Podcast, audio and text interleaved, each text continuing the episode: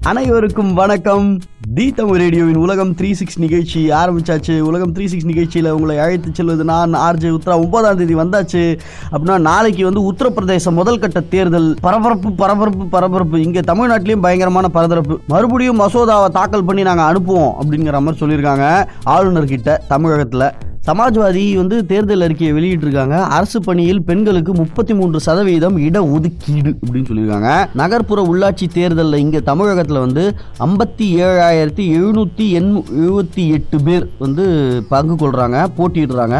அதில் இரநூத்தி பதினெட்டு பேர் போட்டியின்றி தேர்வு. ஏன்னா காம்படிஷனுக்கு யாரும் நிற்காம வெவ்வேறு கட்சிகளில் ஜெயிச்சிருக்காங்க. நீங்கள் பார்த்தீங்கன்னா தெரிஞ்சிடும் உங்களுக்கு. வெந்த புண்ணில் வெங்காயத்தை வச்சு தேய்க்கிற மாதிரி ஒமைக்ரான் பரவல் காரணமாக சீனா நகரில் பொது முடக்கமா? நல்லா பண்றீங்கடா பொது ரஷ்யா உக்ரைன் அந்த மோதல் வந்து அதற்கான பேச்சுவார்த்தைகள் ரொம்ப கடைசி கட்டத்தில் போயிட்டு இருக்கு ஓவரா புகஞ்சுக்கிட்டு இருக்கு. இதுக்கு நடுவில் ஜெர்மனிக்கும் உக்ரைனுக்கும் நடுவில் இருக்கக்கூடிய அந்த ரிலேஷன்ஷிப் நாங்கள் பெட்ரோலே கொடுக்க மாட்டோம். இதை கண்டினியூ பண்ணீங்கன்னாங்கிற அளவுக்குலாம் பேச்சு போக ஆரம்பிச்சிருச்சு.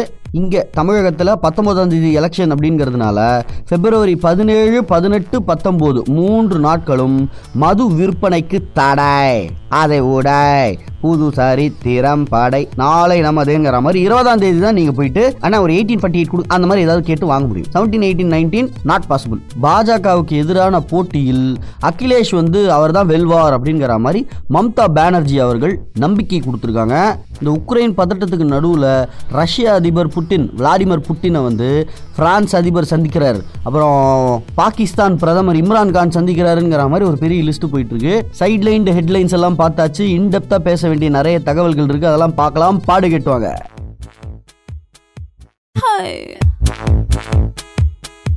நீங்க ஆன்லைன்லயே எல்லாமே பண்ணிக்கலாமே அப்படின்னு என்னோட பேங்க்ல ஒரு நேஷனல் பேங்க்ல எனக்கு வந்து சொன்னாங்க. என்ன ஆன்லைன்ல பண்ணிக்கலாம்? வெரி நைஸ் அப்ப ஆன்லைன்ல அப்ளை பண்ணிக்கலாம்னு சொல்லி ஒரு ஏழு எட்டு வருஷத்துக்கு முன்னாடி ஆன்லைன் பேங்கிங் அப்ளை பண்ணலாம்னு போனா அதுக்கான ஃபார்ம் நீங்க நேரில் தான் வந்து ஃபில்அப் பண்ணி கொடுக்கணும் அப்படின்னா. என்னங்க சொல்றீங்க? ஆன்லைன் பேங்க்றீங்க அப்ப ஆன்லைன்லயே நான் போய் அப்ளை பண்ணிக்க முடியாது அப்படின்னு கேட்டா எஸ் நீங்க பண்ண முடியும். பட் நீங்க ஆன்லைன்ல போய் ஃபார்மை டவுன்லோட் பண்ணி வீட்டில் இருந்தபடியே அதை ஃபில்லப்பும் பண்ணி நேராக எடுத்துன்னு வந்து எங்க ஆஃபீஸில் கொடுத்துடணும் அப்படின்னா. டேய் நான் துபாயில் இருக்கேன்டா அப்படின்னா. அப்போ பாசிபிள் இல்லை சார் அப்படின்ட்டாங்க இந்த அளவுக்கு தான் நம்ம ஊர்ல ஆன்லைனுக்கு மரியாதையே கொடுத்து வச்சிருந்தாங்க ஆரம்பத்தில். பேங்க்குக்குள்ள போகாமையே எல்லா பேங்க் வேலையும் பார்க்குற மாதிரி இருக்கும் இல்லையா? ஏதோ ஒரு சஸ்பிஷியஸ் ப்ராப்ளம் அப்படின்னு நீங்க நேரில் வாங்கன்னு சொல்லலாம். பேங்க் அக்கௌண்ட் ஓப்பன் பண்றதுக்கு நேராக வாங்கன்னு சொல்லலாம். அதுல ஆன்லைன் பேங்கிங் அப்ளை பண்ணா கூட ஃபார்ம் எல்லாம் ஆன்லைன்ல டவுன்லோட் பண்ணி ஃபில்அப் பண்ணி நேராக எடுத்துட்டு போய் மேனேஜர் கிட்ட கொடுக்கணுமா? அடேங்கப்பா. மேனேஜர் லீவு அதனால ப்ராசஸ் ஆக ரெண்டு நாள் ஆகும். இதெல்லாம் ஒரு நொட்டு சார் ஆரம்பத்தில். அதே மாதிரி தான் ஆவின் இருக்கு இல்லையா? தமிழ்நாட்டில் ஆவின் பால். அவங்க வந்து நீங்க ஆன்லைன்லயே உங்களுடைய ஆவின் அட்டையை புதுப்பித்துக்கலாமே அப்படின்லாம் சொன்னாங்க. சரின்னு ரொம்ப சந்தோஷமா இணைய வழியில் இந்த ஆவினுக்கான வெப்சைட்ல போயிட்டு அப்ளை கிப்ளை எல்லாம் பண்ணதுக்கு அப்புறம் அந்த ரசீதை கொண்டு போய் பூத்தில் கொடுக்கணும் அப்படின்ட்டு. அப்புறம் என்னடா ஆன்லைன்? இந்த கருமத்தை நான் நேரிலேயே போய் பண்ணிக்க மாட்டேனா? இது ஒரு வாட்டி ஆன்லைன் வேற லாகின் பண்ணி அதுக்கு ஒரு அக்கௌண்ட் அதுக்கு ஒரு captcha code OTP mail address நொட்டு நொறநாட்டியங்கிற மாதிரிங்கிற மாதிரி கம்ப்ளைண்ட் பண்ணி வச்சிருந்தாங்க எல்லாரும். இது என்ன சார் ஆன்லைன் அப்படிங்கிற மாதிரி இப்போ தான் ஓகே நீங்கள் அது கூட பண்ண வேண்டாம். அந்த ரசீதை கூட எங்க ஆளுங்களே வந்து வாங்கிட்டு போயிடுவாங்க அதுக்கு நீங்கள் எக்ஸ்ட்ரா பத்து ரூபா கொடுக்கணும் அப்படிங்கிற முடிவுக்கு இப்போ தான் வந்திருக்காங்க.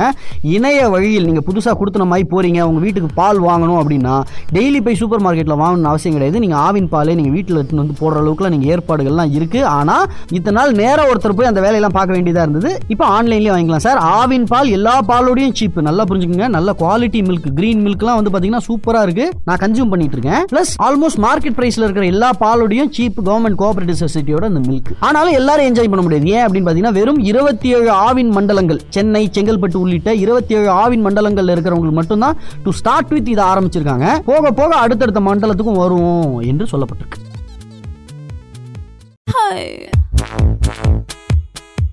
ரொம்ப நாள் கழிச்சு ஒர்க் ஃப்ரம் ஹோம்லாம் முடிச்சுட்டு ஆஃபீஸுக்கு போனால் நம்ம சேரை காணும். என்னடா இது ஆஃபீஸ் வெக்கமா இல்லையாடா? நீங்களாம் சிவிலைஸ்டு பீப்புளே கிடையாதடா. என் சேரை ஏன்டா நீங்கள் எடுத்து வச்சிருக்கீங்கன்னு சண்டை? ஆல்மோஸ்ட் ஏதோ ஒரு பாயிண்ட்ல எல்லாருக்குமே வந்திருக்கா இல்லையா? ஒரு ஆஃபீஸுக்குன்னு போனால் சேருக்கு திருடிடுவானுங்க. சரியா? நல்ல சேர் எதுங்கிறத பார்த்து அதை இவனுங்க இழுத்து போட்டுக்கிட்டு நமக்கு ஒரு மொக்க சேரை போட்டுருவானுங்க. நமக்கு இதெல்லாம் ஒரு பிரச்சனையாக நினைக்கும் போது இதெல்லாம் ரொம்ப ஈஸி சார் லைஃப்பில் இதெல்லாம் ஒரு பிரச்சனையே கிடையாது. நீங்கள் நேராக போகிறீங்க உங்களுடைய பஸ் ஸ்டாண்டே இல்லைன்னா நீங்கள் என்ன பண்ணுவீங்க? ஆனால் இங்கே ஒரு பஸ் ஸ்டாண்ட் இருந்தது காணுமே. அப்படிங்கிற மாதிரி தான் என்ன பண்ணுவீங்க? ஆ அப்படிதான் ஒரு செய்தி ஒன்று பார்க்க போகிறோம் தி ரேடியோவின் உலகம் த்ரீ சிக்ஸ் நிகழ்ச்சியில் நான் ஆர்ஜே உத்ரா திருவாரூர் மாவட்டம் மன்னார்குடி திருவாரூர் ரூட்டு அந்த சாலையில் வந்து பார்த்தீங்கன்னா மேலே பனங்காட்டாங்குடி அப்படின்னு சொல்லி ஒரு இடம் அங்கே வந்து ஒரு பேருந்து நிறுத்தம் இருக்குது இந்த பேருந்து நிறுத்தத்தை எந்த அளவுக்கு மிஸ்யூஸ் பண்ண முடியுமோ அந்த ஊருக்காரங்க மிஸ்யூஸ் பண்ணுறாங்க பத்து ஆண்டுகளாக இங்கே வந்து பார்த்தீங்கன்னா மேலே பனங்காட்டாங்குடிக்கு பழைய பணங்காட்டாங்குடி தமிழர் தெரு அப்புறம் கோட்டகம். இந்த மாதிரி ஊர்ல இருந்தெல்லாம் வந்து பஸ் ஏறது உண்டு. ஆயிரக்கணக்கான மக்கள் வந்து பயன்பெறுறாங்க அப்படின்னு சொல்றாங்க. ஆனாலும் நல்ல நீட்டாக ஷெல்டர் கட்டி வச்சிருக்காங்களேன்னு சொல்லி மாடு மேய்க்கிறவங்கெல்லாம் தன்னுடைய மாடை இங்கே வந்து கட்டிட்டு இங்கே மாட்டு தொழுவம் மாதிரி யூஸ் பண்ணுறாங்க சார் பருத்தி புண்ணாக்கெல்லாம் இங்கே வந்து கரைச்சி மாட்டு கொடுக்குறாங்க சார் அது இங்கேயே டர்ட்டி பண்ணுது சார் அது வந்து எப்போ பார்த்தாலும் இந்த இடத்துலயே வந்து சாப்பாடு கிடைக்குது இந்த இடத்துலயே தான் ராத்திரி தூங்க போகுதுங்கிறதுனால அது இதுதான் தான் வீடுன்னு நினச்சேன். பாதி நேரம் மக்கள் உள்ளே போக முடியாத அளவுக்கு மாடுகள் தான் பஸ் ஸ்டாண்டில் இருக்குங்கிற மாதிரி கம்ப்ளைண்ட் வந்துட்டு இருக்கும்போது அதுக்கு பக்கத்திலேயே ஒரு அரசியல் சம்பந்தப்பட்ட யாரோ ஒரு சொந்தக்காரராக இருக்கும்னு நினைக்கிறேன். அவர் வந்து ஒரு குட்டையை வந்து ஏலத்தில் எடுத்திருக்காரு. மீன் வளர்ப்புக்காக. உங்களுக்கு தெரியுமா சிட்டியை தாண்டிங்கன்னா பல குட்டைகள் பல ஏரிகளில் வந்து மீன் பிடிக்கான ஏலம் விடுவாங்க. அதை ஒருத்தர் எடுத்திருக்காரு. அவர் என்ன பண்ணியிருக்காரு இன்னும் ஆழமா தோண்டி தூரெல்லாம் வாரி சைடெல்லாம் அப்படியே அரிச்சு விட்டு நிறைய தண்ணீர் நிறைய மீன்கிற ஐடியாவில் ஒரு மூணு நாலு வருஷம் முன்னாடி பண்ணியிருக்காரு அதில் ரீசெண்டாக ஒரு ரெண்டு வருஷமா பெய்த மழையில் இந்த பஸ் ஸ்டாண்ட் மேலே பனங்காட்டாங்குடி அந்த பஸ் ஸ்டாண்ட் வந்து அந்த இடத்துல தொங்கினே இருந்திருக்கு. யாரும் அந்த பஸ் ஸ்டாண்டு பக்கம் போகாதீங்க யாரும் அந்த பஸ் ஸ்டாண்டு பக்கம் போகாதீங்கன்னு கிட்டத்தட்ட ஒரு வருஷமா சொல்லிட்டு இருக்காங்களாம். ஆனால் பஸ் கிஸ் இந்த கொரோனா அந்த காலத்தினால இதை பெருசாக அவாய்ட் பண்ணிட்டு வந்திருக்காங்க. இப்போ ரெண்டு நாள் முன்னாடி காலையில் எழுந்திருச்சு பல்லு குத்திக்கிட்டு அந்த பக்கமாக பஸ் ஸ்டாண்டு குட்டைக்குள்ள கிடக்கும் கீழே ஒன்றுமே கிடையாது சார் பேஸ்மெண்ட்டே கிடையாது. ஃபுல்லத்தையும் அரிச்சு அந்த இடத்துல தண்ணியை நிரப்பி வச்சு மீன் பிடிச்சிக்கிட்டு இருக்காங்க. எப்படி அங்க? அவ்வளோ வெயிட்டான பஸ் ஸ்டாப் நிற்கும் சடக்குன்னு உடஞ்சு உள்ள விழுந்துருச்சு. பஸ் ஸ்டாப்பை காணும் அப்படின்னு இப்போ கம்ப்ளைண்ட் கொடுத்துருக்காங்க. ஒவ்வொருத்தரோட வாழ்க்கை எவ்வளோ டஃப்பாக இருக்கு பாருங்க. உங்களுடைய சேர் ரொம்ப நாளாக நீங்கள் ஆஃபீஸ் போகாமல் ஒர்க் ஃப்ரம் ஹோமில் இருந்து இப்போ திடீர்னு ஆஃபீஸ் போகும்போது சேர் மாற்றினதுக்கே உங்களுக்கு கோவம் வருது. அங்கே அவன் அவனுக்கு பஸ் ஸ்டாப்பே இல்லாமல் போகுது. லைஃப்னா இப்படி தான் இருக்கும். கொஞ்சம் அப்படி இப்படி கொஞ்சம் அட்ஜஸ்ட் பண்ணி போங்க.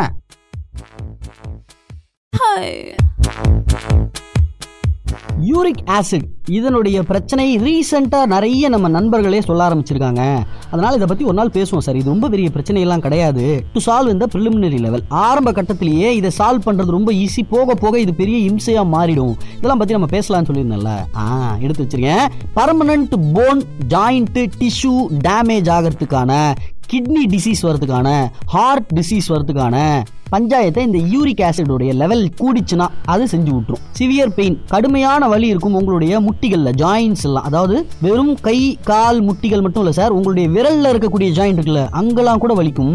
ஒரு மாதிரி குத்துறா மாதிரி வலிக்கும். ஆரம்ப கட்டத்தில் இது வலியாக இருக்கும். அதுக்கப்புறம் இது ரொம்ப ஸ்டிஃப் ஆகிடும் முட்டியை மடக்கவே கஷ்டமாக இருக்கும். அதுக்கப்புறம் வீங்கிரும் சிகப்பாயிரும். இதெல்லாம் இதனுடைய சிம்டம்ஸ் சிம்டம்ஸ் ஒவ்வொரு லெவலுக்கு மேலே போய் பெரிய பெரிய பிரச்சனையெல்லாம் வரதுக்கு வாய்ப்பு இருக்கு. ஆரம்பத்திலே இந்த மாதிரியான பெயின் வந்ததுன்னா நீங்க உடனே டாக்டரை பாருங்க. அது சித்த மருத்துவரோ இல்ல அலோபதி டாக்டரோ யாரோ ஒருத்தர். உங்களுடைய ரத்தத்துல அதிக அளவுல இந்த யூரிக் ஆசிட் சேர்ந்துருச்சுன்னா ஹைப்பர் யூரிக் எம்மியா அப்படிங்கிற மாதிரி இதை கூப்பிடுறாங்க. இது ஒரு மாதிரி பெயின்ஃபுல்லான பஞ்சாயத்து தான். ஆர்த்தரைட்டிஸ்ல கொண்டு போய் விடுறதுக்கான ஆரம்ப கட்டம்.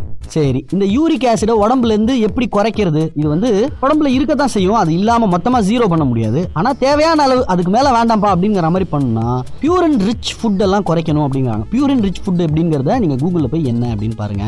ஃபைபர் ரிச் ஃபுட் சாப்பிடணும் அப்படிங்கிறாங்க. ஃபைபர் ரிச்னா என்ன? சக்கை தன்மை இருக்கா மாதிரியான பழம் சுகர் உங்களுடைய உடம்புல இருக்கக்கூடிய பிளட் சுகரை குறைக்கிறதுக்கு கொஞ்சம் ட்ரை பண்ணுங்க. ஒரு ஹாஃப் சுகர்ல காஃபி குடிக்க ட்ரை பண்ணுங்க. அதே மாதிரி ஸ்வீட்ஸ் எல்லாம் கொஞ்சம் கம்மி பண்ண ட்ரை பண்ணுங்க. ஆல்கஹாலை அவாய்ட் பண்ணுங்க. டக்கர் விடுறத நிப்பாட்டிடுங்க.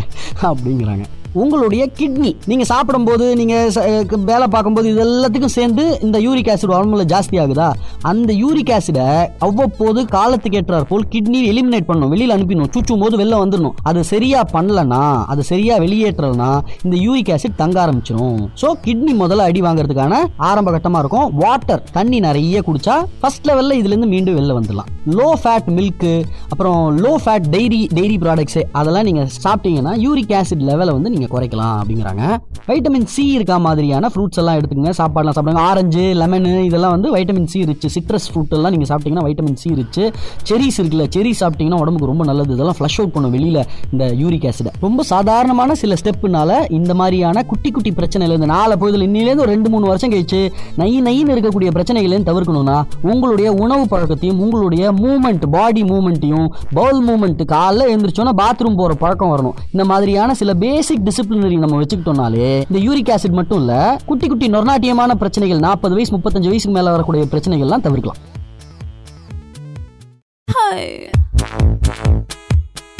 சின்னதாக ஒரு கோக்குமாக்கு பண்ணால் நமக்கு பெரிய தப்பு ஒன்றும் நடக்காது. யார் நம்மளை என்ன கேட்க போகிறா அப்படிங்கிறதெல்லாம் பண்ணாமல் ஒழுங்காக நம்மளுடைய வேலை எதுவோ அதை செஞ்சு நியாயமாக எப்படி இருக்கணுமோ இருந்தால் அதற்கான ரிஃப்ளெக்ஷன் இல்லாமல் போகிறதே கிடையாது. இதை பற்றி தான் ஒரு சின்ன எக்ஸாம்பிள் லைஃப் எக்ஸாம்பிளோட நான் சொல்ல போகிறேன் தி தமிழ் ரேடியோவின் உலகம் த்ரீ சிக்ஸ் நிகழ்ச்சியில் நான் ஆர்ஜே உத்ரா பர்ஜர் பெயிண்ட்ஸ்னு ஒன்று இருக்குது தெரியுமா sir? BER GER Berger paints. அவங்க வந்து ரஷ்யாவோட மோனோபொலி. உங்களுக்கு தெரியுமா ஒரு காலத்தில் ஆயிரத்தி தொள்ளாயிரத்தி எழுபத்தி எட்டில் ரஷ்யா அன்னைக்கு வந்து சோஷிய சோவியத் யூனியன் கூப்பிடப்பட்டதுன்னு வச்சுக்கோங்க. வச்சுக்கோங்களேன். அந்த ரஷ்யா வந்து சம்மர் ஒலிம்பிக்ஸ் வந்து ஹோஸ்ட் பண்ணுறதா இருந்தாங்க மாஸ்கோவில் அவங்களுடைய பார்ட்னர் அன்னைக்கு அவங்களுடைய மெயின் பார்ட்னர் வந்து இந்தியா தான். ஸோ ஏதாவது தனக்கு தேவையான ப்ராடக்ட்ஸ் எல்லாம் இந்தியாவிலேருந்து வாங்கிக்கலாம் அப்படின்னு சொல்லி அப்போ எங்களுக்கு ஒயிட் எனாமல் பெயிண்ட் வேணும் அப்படின்னு சொல்லி அங்கே மேனுஃபேக்சரிங் இல்லை. ஸோ அதனால் ஒயிட் எனாமல் பெயிண்ட் வேணும்னு இந்தியாவில் வந்து யார் டீலர் அப்படிங்கிற மாதிரி பார்க்கும்போது பர்ஜர் பெயிண்ட்ஸோடைய குல்தீப் சிங் அப்படிங்கிறவர் வந்து இன்ட்ரடியூஸ் ஆயிருக்காரு. நான் தான் sir owner one of the owner நான் தான். நான் உங்களுக்கு டீல் பண்ணுறேங்கிற மாதிரி சொல்லியிருக்காரு. ரஷ்யன்ஸுக்கு வந்து குல்தீப் சிங் அவ்வளோ பிடிச்சி போச்சான். ரொம்ப ரொம்ப ரொம்ப பஞ்சுவலான ரொம்ப நியாயமான ரொம்ப நேர்மையான பிஸ்னஸ் மேன் இந்த அளவுக்குலாம் நாங்கள் பிஸ்னஸ் மேனே பார்த்தது இல்லைன்னு சொல்லி ரஷ்யாவில் இந்த ஒலிம்பிக்ஸுக்கு மட்டுமான பெயிண்ட்ஸுங்கிற மாதிரி போய் ஐம்பது டன் ஆர்டர் மட்டும்தான். அதுக்கப்புறம் இருபதாயிரம் டன் வரைக்கும் ரஷ்யா வந்து குல்தீப் சிங் மூலமாக பர்ஜர் பெயிண்ட்ஸை வாங்கியிருக்காங்களாம். ஒரே ஒரு காரணம் தான் சார் என்ன பெயிண்ட் இந்த பெயிண்ட் தான் பெஸ்ட் அந்த பெயிண்ட் தான் பெஸ்ட் அதெல்லாம் கிடையாது. ஒரு பாயிண்ட்டுக்கு அப்புறம் எல்லா பெயிண்ட்டுமே பெஸ்ட் தான். கரெக்டா ஆனா டீல் பண்ற அந்த மனுஷன் ரொம்ப நல்லவன். நீங்க எக்ஸ்ட்ரா எடுத்துக்கோன்னு சொன்னாங்க இல்ல இல்லைங்க அது வேணாங்க. அது பதில் நான் வேணா உங்களுக்கு ஒரு காம்ப்ளிமெண்ட்ரி அது தரேன்னு சொல்ற மாதிரி ஒரு மனுஷன். நீங்க தப்பு பண்ணா கூட யாருக்குமே தெரியாதுங்கிற ஒரு நிலையில கூட தப்பு பண்ணக்கூடாது.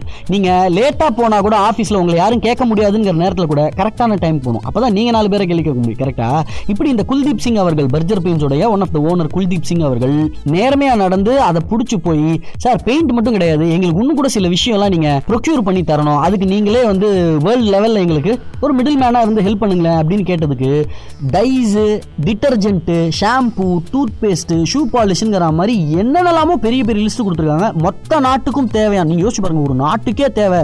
யார் மூலமாக ப்ரொக்யூர் பண்ண போறாங்கன்னா இந்தியால இருந்த பர்ஜர் பிங்ஸோட குல்தீப் சிங் மூலமா தான். சரிங்க நான் பண்ணி தரேன்னு சொல்லிட்டு அவரும் மொத்தம் பிசினஸையும் இந்தியாக்குள்ளேயே ரூட் பண்ணிட்டார். அவ்வளோ நல்ல மனுஷன் பார். அப்பயும் வெவ்வேறு நாடுகள்லேருந்து கமிஷன் கொடுக்க வந்திருப்பாங்க. இல்ல இல்லை நான் இந்தியாக்குள்ளேயே ரூட் பண்றேன்னு சொல்லி இந்தியால இருந்து கொட்டேஷன் வாங்குறாரு. கோத்ரேஜ்ல இருந்து இருந்து டி சீரீஸ்லேருந்து எல்லாரும் குல்தீப் சிங் அவருடைய ஆபீஸ் வாசல் நிக்கிறாங்க. இவர் தான் ஒரே sole middle man for Russia மொத்த ரஷ்யாவுக்குமே. இவர் சொன்னாதான் அவங்க வாங்குவாங்க இவர் சொன்னாதான் கேட்பாங்கிற மாதிரி மொத்த ரஷ்யாவுக்கும் இந்தியாவுக்குமான பிசினஸ் ட்ரேட்ஸை ஒரு தனிநபரை இவர் ஓபன் பண்ணி விட்டுருக்காரு யாரும் பார்க்கலனா கூட ஒழுங்கா இருந்தா அதற்கான வெகுமதி அதுக்கான ரிட்டர்ன்ஸ் இருக்கு பாருங்க வேற லெவல் கொஞ்ச நேரம் நான் டிசிப்ளின் அப்படின்னு ஒரு வார்த்தை சொன்னேன்ல. குல்தீப் சிங் அப்படின்னு சொல்லிட்டு ஒரு பர்ஜர் பெயிண்ட்ஸோட ஓனர் ஒருத்தர் ரஷ்யாவுக்கு ஃபெசிலிட்டேட் பண்ணி கொடுத்தாரு நிறைய பொருட்கள். அப்ப டிசிப்ளின் ஒரு வார்த்தை சொன்னேன். இந்த டிசிப்ளினுக்கு தப்பான அர்த்தம் இங்க புரிந்து கொள்ளப்படுகிறது. எப்படி வந்து அவனுக்கு வந்து பயங்கர ஆட்டிடியூட் அப்படின்னா அவன் கெட்டவன் அர்த்தமாயிடுது. ஆட்டிடியூட்ங்கிறது ஒரு நடுநிலையான வார்த்தை. குட் ஆட்டிடியூட் பேட் ஆட்டிடியூட் சேர்த்தா தானே அது வந்து அதுக்கான ஒரு நல்லவனா கெட்டவனு சொல்ல முடியும். ஆனா நம்ம ஊர்ல ஆட்டிடியூட்னா ஒருத்தன் கெட்டது அப்படின்னு வச்சுப்பாங்க மாஸ்னா அவன் சமாளுன்னு நினச்சிப்பாங்க. ஃபிசிசிஸ்ட்லாம் கேட்டாங்கன்னா செத்துருவான். மேட்டர்னா செத்தான் சரி நம்ம ட்ராக்லேயே இருப்போம் இப்போ டிசிப்ளின்ங்கிறதுக்கு என்ன அர்த்தம் போட்டிருக்காங்க? அப்படிங்கிற மாதிரி கூகுளில் போய் பார்த்தா the practice of training people to obey rules and behave well அப்படின்னு போட்டிருக்காங்க. நான்சென்ஸ் இது இது கிடையவே கிடையாது. டிசிப்ளினுடைய அர்த்தம் ஒழுக்கம். கரெக்டா ஒழுக்கம்னா என்ன தெரியுமா? ட்ரைனிங் யுவர் மைண்ட் டிக்ஷனரியிலேயே ரெண்டாவது அர்த்தமாக ஒன்று போட்டிருக்கான் பாரு. அதுதான் கரெக்டான அர்த்தம். என்ன சொல்கிறான் training your mind and body so that you can control your actions அப்படிங்கிறான். அதாவது உன்னுடைய மனசையும் உன்னுடைய உடம்பையும் நீ கண்ட்ரோல் பண்ணும் அதுதான் டிசிப்ளின் அப்படிங்கிறான். காலைல எழுந்திருக்கணும் அப்படிங்கிறது டிசிப்ளின் கிடையாது. ஆனால் எல்லா வேலையும் பிஃபோர் டைம் முடிச்சு கரெக்டாக வச்சிருக்கணுங்கிறது டிசிப்ளின் யாரையும் எந்த நேரத்திலையும் தொங்கி நின்று கடைசியில் sir sir sir sir late ஆயிடுச்சு சார். நேற்றே வந்துருவேன் நினைச்சேன் சார். ஆனால் வீட்டில் வந்து தங்க சொல்லிட்டாங்க சார். அதனால ஒரு நாள் லேட் ஆயிடுச்சு சார்னு சொல்கிறது பேரு டிசிப்ளின் கிடையாது. அவ்வளோதான் சார். மேட்ரு யாரையும் அடிப்பணிய வைக்க இங்க டிசிப்ளின் இல்ல. அது வந்து இந்த கொலோனியல் புத்தி. யுவர்ஸ் ஒபீடியன்ட்லி அப்படின்னு போடுவான் எதுக்கு ஒபீடியன்ட் நாய் தான் சார் ஒபீடியண்டா இருக்கணும். மனுஷன் ஒபீடியண்டா இருக்கக்கூடாது. நாய் தான் சார் ஒபீடியண்டா இருக்கணும். மனுஷெல்லாம் ஒபீடியண்டா இருக்க தேவையில்ல. நம்ம வந்து ரூல்ஸை சொல்லி ஆ இந்த கம்பியை தாண்டோம்னா நம்ம தாண்ட முடியுமா? நம்ம என்ன வெல் ட்ரெயின்டு டாகா வெல் லேர்ன்டு மேனா வித்தியாசம் இருக்கு இல்லையா? அந்த டிசிப்ளினை பத்தி வள்ளுவர் சொல்லியிருக்காரு. அதை பத்தி தான் கொஞ்ச நேரத்தில் நான் உங்களுக்கு சொல்ல போறேன். ஆனா டிசிப்ளின்னாலே அதனுடைய அர்த்தத்துக்கே முதல்ல இங்க நிறைய பிரச்சனை டிசிப்ளின் இருக்குது யாரோ ஒரு விதி கொடுக்குறாங்க. அந்த விதிப்படி நடக்கிறது தான் டிசிப்ளின்னு நம்ம ஏமாந்து போயிருக்கோம். அப்படிலாம் கிடையாது. ஒழுக்கம் தான் டிசிப்ளின் ஒழுங்கா பேச்ச கேளுங்கிறது டிசிப்ளின் கிடையாது. தெரிஞ்சுக்கோங்க.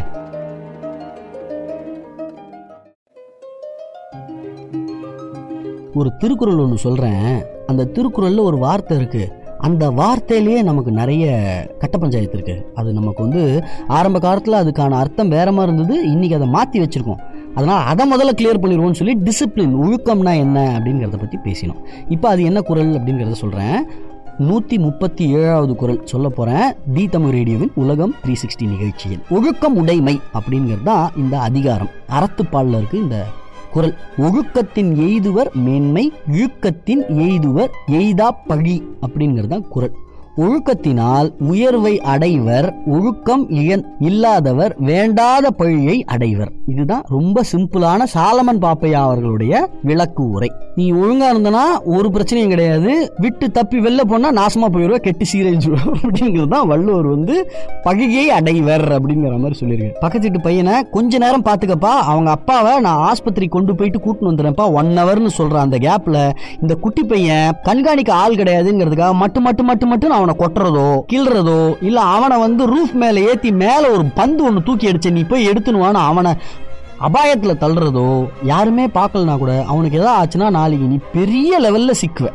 நான் ரொம்ப ஈஸியான ஒரு எக்ஸாம்பிள் சொல்கிறேன் இதே மாதிரி தான் ஒரு வேலையை உங்ககிட்ட கொடுத்துட்டு போனால் அந்த வேலையை யாருக்கும் தெரியலனாலும் யாருமே அதை வேலிடேட் பண்ண மாட்டாங்கனாலும் ஒழுங்காக பண்ணும். ஏன்னால் நேற்று சொன்ன அதே பாயிண்ட் தான். உனக்கு உண்மையில ஒரு மரியாதை வரணும்லடா எல்லாருக்கும் ஒரு சீக்ரெட் லைஃப் இருக்கும் சார் தன்னுடைய அப்பா அம்மாவுக்கு தெரியாமல் தன்னுடைய மனைவிக்கு தெரியாமல் தன்னுடைய பிள்ளைங்களுக்கு தெரியாமல் தன்னுடைய நண்பர்களுக்கு தெரியாமல் ஒவ்வொருத்தனுக்கும் உள்ளுக்குள்ள ஒரு டார்க்கர் சைடு இருக்கும். ஆனால் are we proud about the darker side நமக்கு அதை பற்றி பெருமையாக இருக்கா?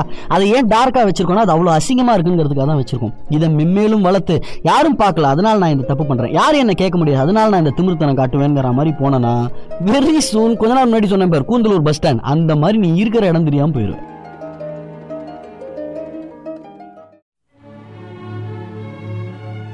த கிஃப்ட் அப்படின்னு ஒரு படம் பார்த்தேன். கொஞ்ச நாள் முன்னாடி. பிரைம் வீடியோ இருக்கு இல்லையா? அமேசான் பிரைம் அதில் தான் பார்த்தேன். ஏழு பாயிண்ட் கொடுத்துருந்தாங்களே செவன் நைன்டி ஒன் பர்சன்ட் கொடுத்துருக்காங்க ராட்டன் டெமோட்டோஸில் பார்க்கலாம் அப்படின்னு பார்த்தேன். ஆரம்பத்தில் கொஞ்ச நேரத்துக்கு ஒரு மாதிரி மொக்கையாகவே இருந்தது. யார் யாரெல்லாம் நடிச்சிருக்காங்க? ஜேசன் பேட்மன் அப்படின்னு சொல்லிட்டு இட்டாலியன் ஜாப்னு ஒரு படம் இருக்குல்ல அதில் நடித்தவர் வந்து இதில் நடிச்சிருக்காரு. ரொம்ப நல்ல ஆக்டரு இந்த படம் வந்து ஒரு மைக்ரோ ஃபேமிலி ஹஸ்பண்ட் ஒய்ஃப் மட்டும் இருக்காங்க. அவங்களுக்கு ஏதோ ஒரு பேட் ஹிஸ்ட்ரி அவங்களுக்கு இருக்குது லைஃப்பில் ஹெல்த் பேஸ் பண்ண ஒரு பேட் ஹிஸ்ட்ரி இருக்குது அதனால அவங்க ஊர் மாதிரி வராங்க. பெரிய பணக்காரங்க. அவங்க வந்து ஒரு நண்பனை மீட் பண்ணுறாங்க டேய் நீ அவன் தானடா? அப்படிங்கிற மாதிரி சும்மா நம்ம பார்ப்போம்ல ஸ்கூலில் பார்த்த ஒரு பையன் ஏய் நம்ம ஃப்ரெண்ட்ஸ் எல்லாம் பார்க்கவே முடியல. அப்புறம் நீ எப்படா இருக்க? அப்படிங்கிற மாதிரிலாம் பேசி அதுக்கப்புறம் அந்த பையன் தினம் தினம் இவங்க வீட்டுக்கு வந்து இந்த ஆள் இல்லாத நேரத்தில் அவன் ஒய்ஃப் வந்து பார்த்துட்டு எதுவும் டிஸ்டர்ப் பண்ணுறதில்ல ஒரு ஒயின் பாட்டில் கிஃப்ட் பண்ணிட்டு போகிறான் ஒரு பூச்சட்டி கிஃப்ட் பண்ணிட்டு போகிறான் இது வந்து அந்த ஆளுக்கு பிடிக்கல. ஏன் இவன் நம்ம இல்லாத நேரத்தில் வரான் அப்படிங்கிற மாதிரி இந்த கிஃப்டெல்லாம் சந்தேகப்பட்டு அவனை போய் அடிக்க போகிறான் சரியா? இப்போது ஒரு பாயிண்ட்ல யார் ஹீரோ நம்ம நம்பிட்டே வரோமோ அவன்லாம் வில்லனாக மாறிடுவான். யார் வில்லன் நம்ம நம்பிட்டு வரோமோ அவன்லாம் பாவம் பரிதாபமான விக்டிமாக மாறிடும். ரொம்ப வித்தியாசமான படம். ரொம்ப சின்ன படம் தான் சார். இந்த ரெண்டரை மணி நேரம் மூணு மணி நேரம் படம்லாம் கிடையாது. பெரிய ஆக்ஷன் சீக்வன்ஸ்லாம் கிடையாது. பிரம்மாண்டமான காட்சிகள் ஒரு அருவிலேருந்து மேலேருந்து குதிக்கிறான். அப்படிலாம் கிடையாது. சிம்பிளான ஃபேமிலி பேஸ் பண்ண மூவி ஆனால் இன்னைக்கு சொசைட்டியில் எல்லாரும் பார்க்க வேண்டிய ஒரு படம். ரொம்ப அருமையான படம். கச்சா முச்சானில் எந்த சீனும் இல்லை. ஃபேமிலியோட உட்காந்து பார்க்கலாம். ரொம்ப நல்ல படம்.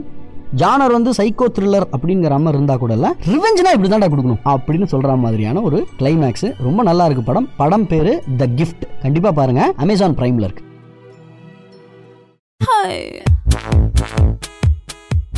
தி தமிழ் ரேடியோவின் உலகம் த்ரீ சிக்ஸ் நிகழ்ச்சி நிறைவு பெறும் அந்த நேரம் வந்தாச்சு. இவ்வளோ நேரம் ஆன்லைன்னா உருப்புற மாதிரி மொத்தமாக ஆன்லைன் கிடையாது சார். அதில் பாதி கடைசியாக எல்லாத்தையும் ஆன்லைன் நீங்கள் பண்ணிட்டு அதை பிரிண்ட் அவுட் எடுத்துன்னு வந்து நேராக கொடுக்கணுங்கிற மாதிரி ஒரு சுச்சுவேஷன் இருந்தது. ஆவின் பாலில் அது இப்போ மாற்றிட்டாங்கங்கிறதுல ஆரம்பிச்சு கூந்தலூர் பஸ் ஸ்டாண்டில் என்னாச்சு? பாலிடிக்ஸ் எலெக்ஷன் வருது அது என்னாச்சு? யூரிக் ஆசிடை எப்படி கண்ட்ரோல் பண்ணலாம்? அது ஏன் இவ்வளோ பெரிய பஞ்சாயத்தாக போயிட்டுருக்கு? பர்ஜர் பெயின்ஸுடைய குல்தீப் சிங் அவர்களுடைய கதை. டிசிப்ளின்னா என்ன? முதல்ல டிசிப்ளின்னா அடிப்பணிதல் கிடையாது. கிடையாது. ஒழுக்கமடைதல் தான் டிசிப்ளின் அப்படின்னு சொல்லி ஒரு நல்ல படம் ஒன்று கிஃப்ட் அப்படின்னு ஒரு படம் ஒன்று பார்த்தோம். நாளை மறுபடியும் உங்களை வந்து சந்திக்கிறேன். உங்களுக்கு நீங்கள் ஒரு வினோதமான ஒரு வித்தியாசமான ஒரு இண்டஸ்ட்ரியில் ஒர்க் பண்ணுறீங்க அந்த இண்டஸ்ட்ரி பற்றி நான் ஏதாவது சொல்லணும்னு ஆசைப்பட்றேன் சார். எல்லாருக்கும் தெரியணும்னு ஆசைப்பட்றேங்கிற மாதிரி இருந்ததுன்னா நீங்கள் என்கிட்ட வந்து பேசலாம். எனக்கு ஒரு நண்பர் ஒருத்தர் இருந்தார் துபாயில். அவங்க வந்து புல்லட் ப்ரூஃப் கிளாஸ் பண்ணுவாங்க. இப்போ யாராவது சுட்டாங்கன்னா அந்த கிளாஸ்லேருந்து வந்து உள்ளே போகாது. இந்த பெரிய பெரிய தலைவர்கள்லாம் போவாங்களே. கார் அதெல்லாம் புல்லட் ப்ரூஃப் கிளாஸ் தான் இருக்கும். அந்த மாதிரியான கிளாஸ் பண்ணுற ஒரு கம்பெனி அதில் வேலை பார்த்தேன் ஸோ வித்தியாச வித்தியாசமான நாலேஜ் நம்ம எங்கேருந்து வரும்னே தெரியாது. அந்த மாதிரி ஏதோ வித்தியாசமான ஒரு இடத்துல இருக்கேன் சார். இல்லை நான் ஒரு ஹோட்டல் இண்டஸ்ட்ரியில் இருக்கேன் சார். இதில் எப்படி நல்லபடியாக பிஸ்னஸ் பண்ணலாம் எப்படி காப்பாற்றிக்கலாம் தெரியுமா? நான் வந்து ஒரு டெய்லர் சார். கல்ஃப் கண்ட்ரியில் நம்ம ஊருக்கான டெய்லர்ஸுக்கு நிறைய மவுஸ் இருக்குது சார். என்ன பண்ணுவோம் ஆக்சுவலானா நான் ஒரு ரியலேட்டர் சார். ரியல் எஸ்டேட் பார்த்துக்கிறேன் இங்கே ஊரில் வந்து பண்ணுறேன் செம்மையாக பண்ணிட்டு இருக்கேன் சார். செம்ம காசு வருது சார். இதில் என்ன லாக் இருக்குன்னா அப்படின்னு என்ன தகவல்கள் நீங்கள் ஷேர் பண்ணணும்னு நினச்சா கூட எல்லார் கூடயும் நீங்கள் ஷேர் பண்ணணும் அப்படின்னு ஆசைப்பட்டீங்கன்னா நீங்கள் என் கூட வந்து பேசலாம். நான் நீங்கள் கொடுக்கக்கூடிய அந்த அரிய தகவல்களை எல்லார் கூடயும் ஷேர் பண்ண ட்ரை பண்ணிக்கிறேன். தி தமிழ் ரேடியோட ஃபேஸ்புக் பேஜ் இன்ஸ்டா பேஜில் வந்து எனக்கு அட்ரஸ் பண்ணி டூ உத்ரா அப்படின்னு அட்ரஸ் பண்ணி உங்களுடைய மெசேஜை நீங்கள் அனுப்புங்க அப்படின்னு சொல்லி விடைபெற்றுக் கொள்வது நான் உத்ரா நாளை மறுபடியும் சந்திக்கலாம். நன்றி.